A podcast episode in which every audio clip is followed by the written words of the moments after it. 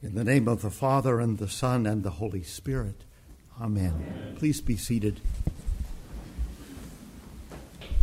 There's a blessed moment on good mornings when I stand back there ready to come up here and realize I surely do not do this of my own will. Let's pray that that moment sustains itself for at least a few moments more as I plow on. We have reading about healing today in the gospel, reading about waiting from the prophet Isaiah. The gospel seems active in the extreme.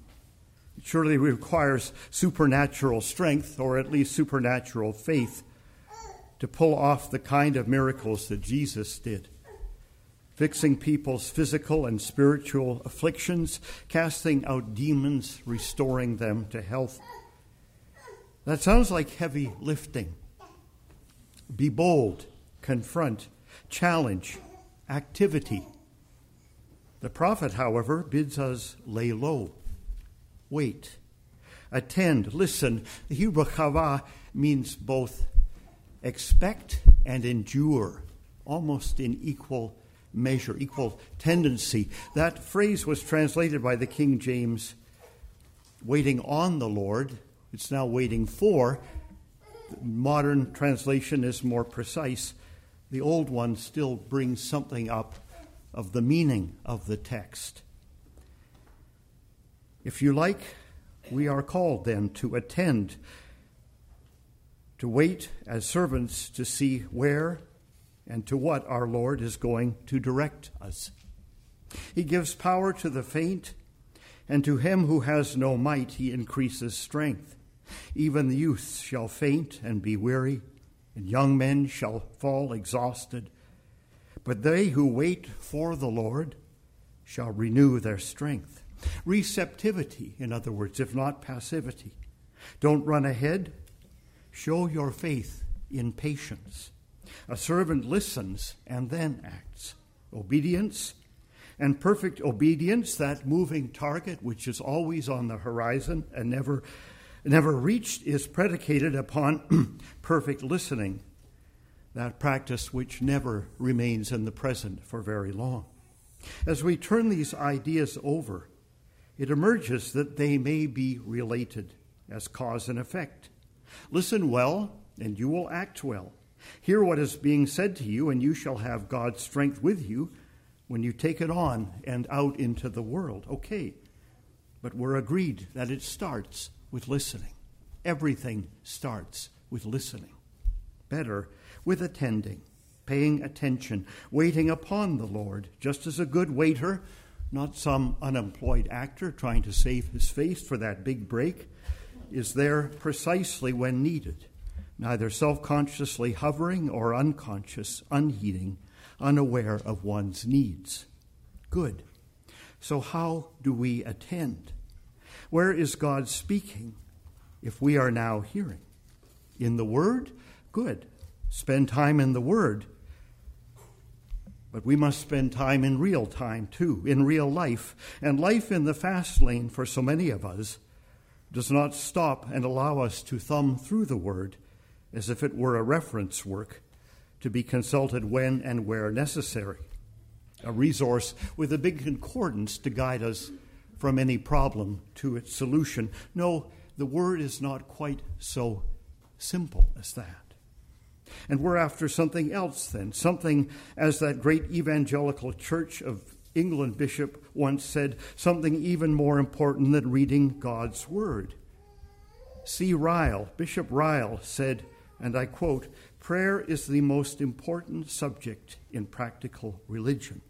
This is God's word man. This is the evangelical bishop, the omnibus bishop, Bishop Ryle. And he says, and I quote, prayer is the most important subject in practical religion.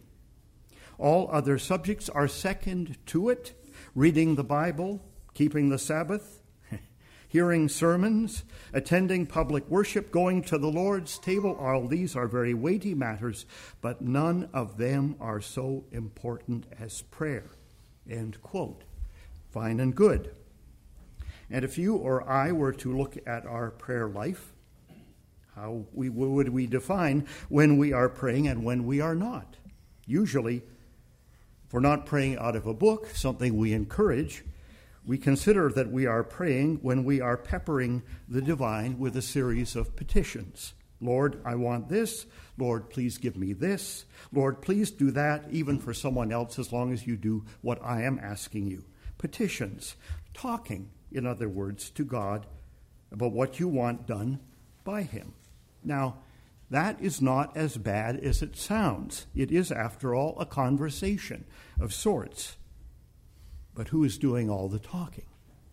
So imagine, if you please, the other half of that conversation. What do you hear? What do I hear? Silence. Is that all? Well, you listen in. You listen into the silence. That's hard. Wouldn't I be better to fill in the silence, maybe even with a few psalms? No. God has something to say to you, to all of us, at any moment, at every moment, potentially. He uses many means to say it, and yes, it might even be through someone else that he speaks to us, through something someone says or does, through something that just happens. But to hear the answer, if you like, we have to have the question in mind. If we're looking for God to say something, our soul has to be already turned expectantly, listening for the answer. And this listening, the listening that leans into silence and sustains that leaning in, that abides and perseveres, this is what is called contemplative prayer. Nothing more and nothing less. It starts in silence and it ends at a time of God's own choosing in a summons. Maybe not a word from the Lord in the sense that we hear a speech, an auditory message in English, from his lips to our ears, maybe not even what he puts into our heads, a fully formed, grammatically perfect sentence that just pops into our mind. No, that happens. But what I have in mind is heard even deeper in the heart and in the soul. And it may simply be a sense that something or someone is urgent, is important, matters. Something has to be done, someone has to be heard or spoken of or spoken to or attended to. There is a mustness, a necessity, an imperative to it. And it starts in our heart. I have a kind of theory of knowledge which is very simple. It maybe starts from the idea of Plato's cave, but instead of the cave, we're in a dark canyon, at the bottom of a canyon. The sun is out in the sky, and we're looking into this very deep pool of water, into a deep and dark pond. The sun suddenly strikes, it scatters its image all over the surface of the water, and the waves are stilled suddenly and we look through and we see a glint coming up, gold at the bottom of that pool. That's all. It's an image. We can say that we are responding to the word in different ways. The image reflects the sun on the surface, but it's always being broken. And as it's broken, it hides something else that is part of our nature, maybe even a mirror that reflects the image of God back through the water. Well, brood on that. But having said that, it is as if God draws a big yellow highlighter mark against something that is written in our heart and says, Do this. This matters. Something must happen here. So when I hear this text, which is our collect for today, Almighty God, who alone can bring order to the unruly wills and passions of sinful humanity, calming down the surface of that pool, give your people grace so to love what you command and to desire what you promise. This is a tremendously important collect. It's not by Cranmer, it goes back to the so called sacramentary of Gelasius, which is nominally in the 6th, 7th century. But it's a huge thing what it's saying. Give your people grace so to love what you command. It's reaching through what we call to the will, not stirring the will, it's reaching right into the heart where all our desires are formed and saying, Change that, God, so that what I want is what you want. It is a radical petition. Let me desire what you are promising, what is not here yet, what I am enduring, the present in expectation of the future, which is even now breaking in. That's our collect for today. It's a good one to memorize. It takes us to the heart of the problem of listening. Now, to do what we are commanded, love God and love our neighbor, and that's all that is commanded, by the way, we must want to do it. And for that, as the collect says, we need grace. Why do we say, Amen, Lord, have mercy, when we recite that? Because we know right away something in our heart is hardening and saying no as soon as we recite that together. No way. Can't do, don't ask me, move on. To do what we are commanded, we must want to do it. And for that we need grace. Give your people grace so to love what you command. And how do we get grace? We turn to our catechism, which you can do at your leisure. We come to the Lord's Prayer, and our catechism says this and I quote, Please understand this, that you are not able to do these things with your own strength or to walk in the commandments of God and to serve Him. You can't do any of this without God's special grace. So you must learn at all times to call for that grace through what? Sermons that stir you up and get you excited? Motivational speakers? No through prayer.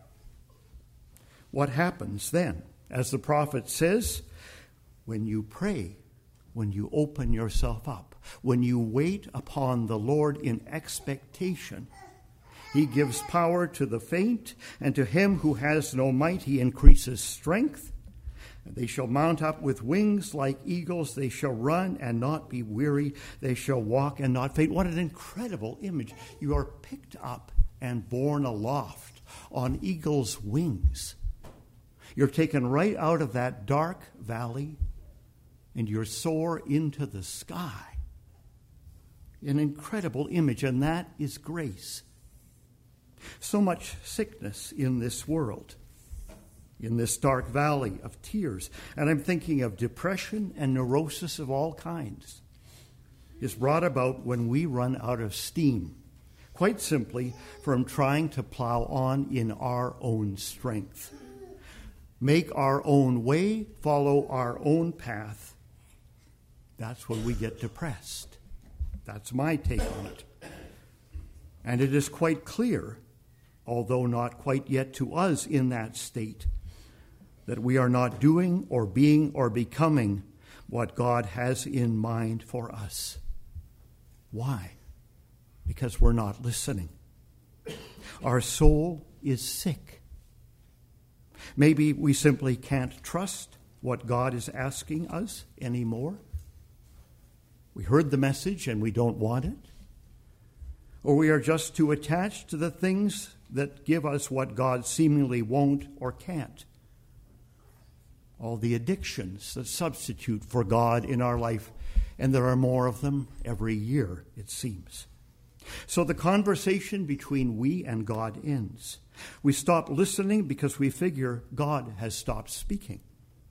We're running away from God. We run and run and we get nowhere like those dreams where you're running and running. We can't get away from God. We can't get out of earshot and we cannot silence Him. What does God send us? Loss and loss does this. Now, loss probably started us on the run somewhere from him. But the book of Job provocatively suggests that loss, the loss of power, prestige, possessions, the loss of someone we love, the loss of our own health, is sometimes God's way of bringing us back to Him. First, by slowing us down to a dead stop so that there's nowhere to run. We cry out, at last, we cry out to Him. We throw up our arms and say, Help. I am faint. I am weary. I am exhausted. I am on my face. This is the end of the road. And then, in the silence, before we can answer ourselves or some other do gooder and well wisher can come in with some kind of practical tip to get us out of this rut, before any of that happens by some miracle, and even before the echoing of our own cry of despair has died away, his voice cuts in, calling us again, calling us again, but not in condemnation. Now we hear the voice of Christ sitting where our conscience sat. And unlike our conscience, which hounds us and drives us and gives us no peace, the voice of Christ says to us, My child, my beloved child, how precious you are to me. Come home, come back again to me. We hear that the still small voice from which he had been running all along was always saying to us, I love you. You are mine no matter what you've done, no matter what you will do. No power on heaven or earth will take you from me. Stop. Wait. Listen. And let me tell you this. If I were to start up some kind of ministry of healing, then it would be a ministry of listening, of helping us help one another to hear, to wait, to attend, to stop the nervous energy, the tap, tap, tap, the pebbles that rattle in the empty pod of our mind from turning over and over and over. Always the same problems, running and getting nowhere to slow right down, to stop, stop, take a series of slow, deep breaths, and listen. That's called prayer. That's called praying. You must learn at all times to call for that grace through prayer. So let's see if we can't just do that praying on our own minus the sickness, the breakdowns, the neuroses, the depression, before they get to us. I was blessed to go through a lot of this stuff before they could prescribe any kind of medication that would arrest the process. There's more to develop there, but I give thanks to God that I began to deal with all this stuff before anybody knew how to arrest it with some chemical. I'm not saying we don't need the chemicals and they're not a blessing, but we live with such fear of depression in this culture. We see something very natural as totally unnatural because we're supposed to be like this all the time. God never meant that for us. He meant there to be times when we stop and listen and say, okay, point me where to go next. If you're going to have a breakdown, have it as early as you can. That's my advice. Sounds good? All right, we'll be a mega church yet. the prayer of silence, then. And the church has been doing it for years. I've run into a little controversy on this recently, and I just want to say this word. Contemplative prayer, the prayer of utter emptying, of listening, our yoga classes, if you'd like to go there, they're all about this very thing silence, letting the ripples still, understanding that God speaks to our souls and not just into our heads. How do you do that then? Just slow down, better stop. And stop when it matters. I'm telling this to myself now don't do what I do, do what I say. You stop when it's most urgent, when it's going to cost you. You stop. Here's one way in the middle of a busy day, just when you should be gearing up for a presentation in five minutes that's going to cost you your job, take a breath, or even better, pull out your little book of daily prayer and say the midday office. I challenge you, I challenge myself, and I mean it. And observe all the silences in your little book, Daily Prayer. Especially observe all the silences. Soon you will be seeing all these words, these lovely words, hallowed by time and our tradition, the words that are breathed by the communion of saints all chiming in. You will see all this inspired chatter as simply a structure for the silences, a framework for listening. Something as simple as this will lower your blood pressure and raise your spiritual temperature. Try it. Today, if you hear his voice, do not harden your hearts. Amen.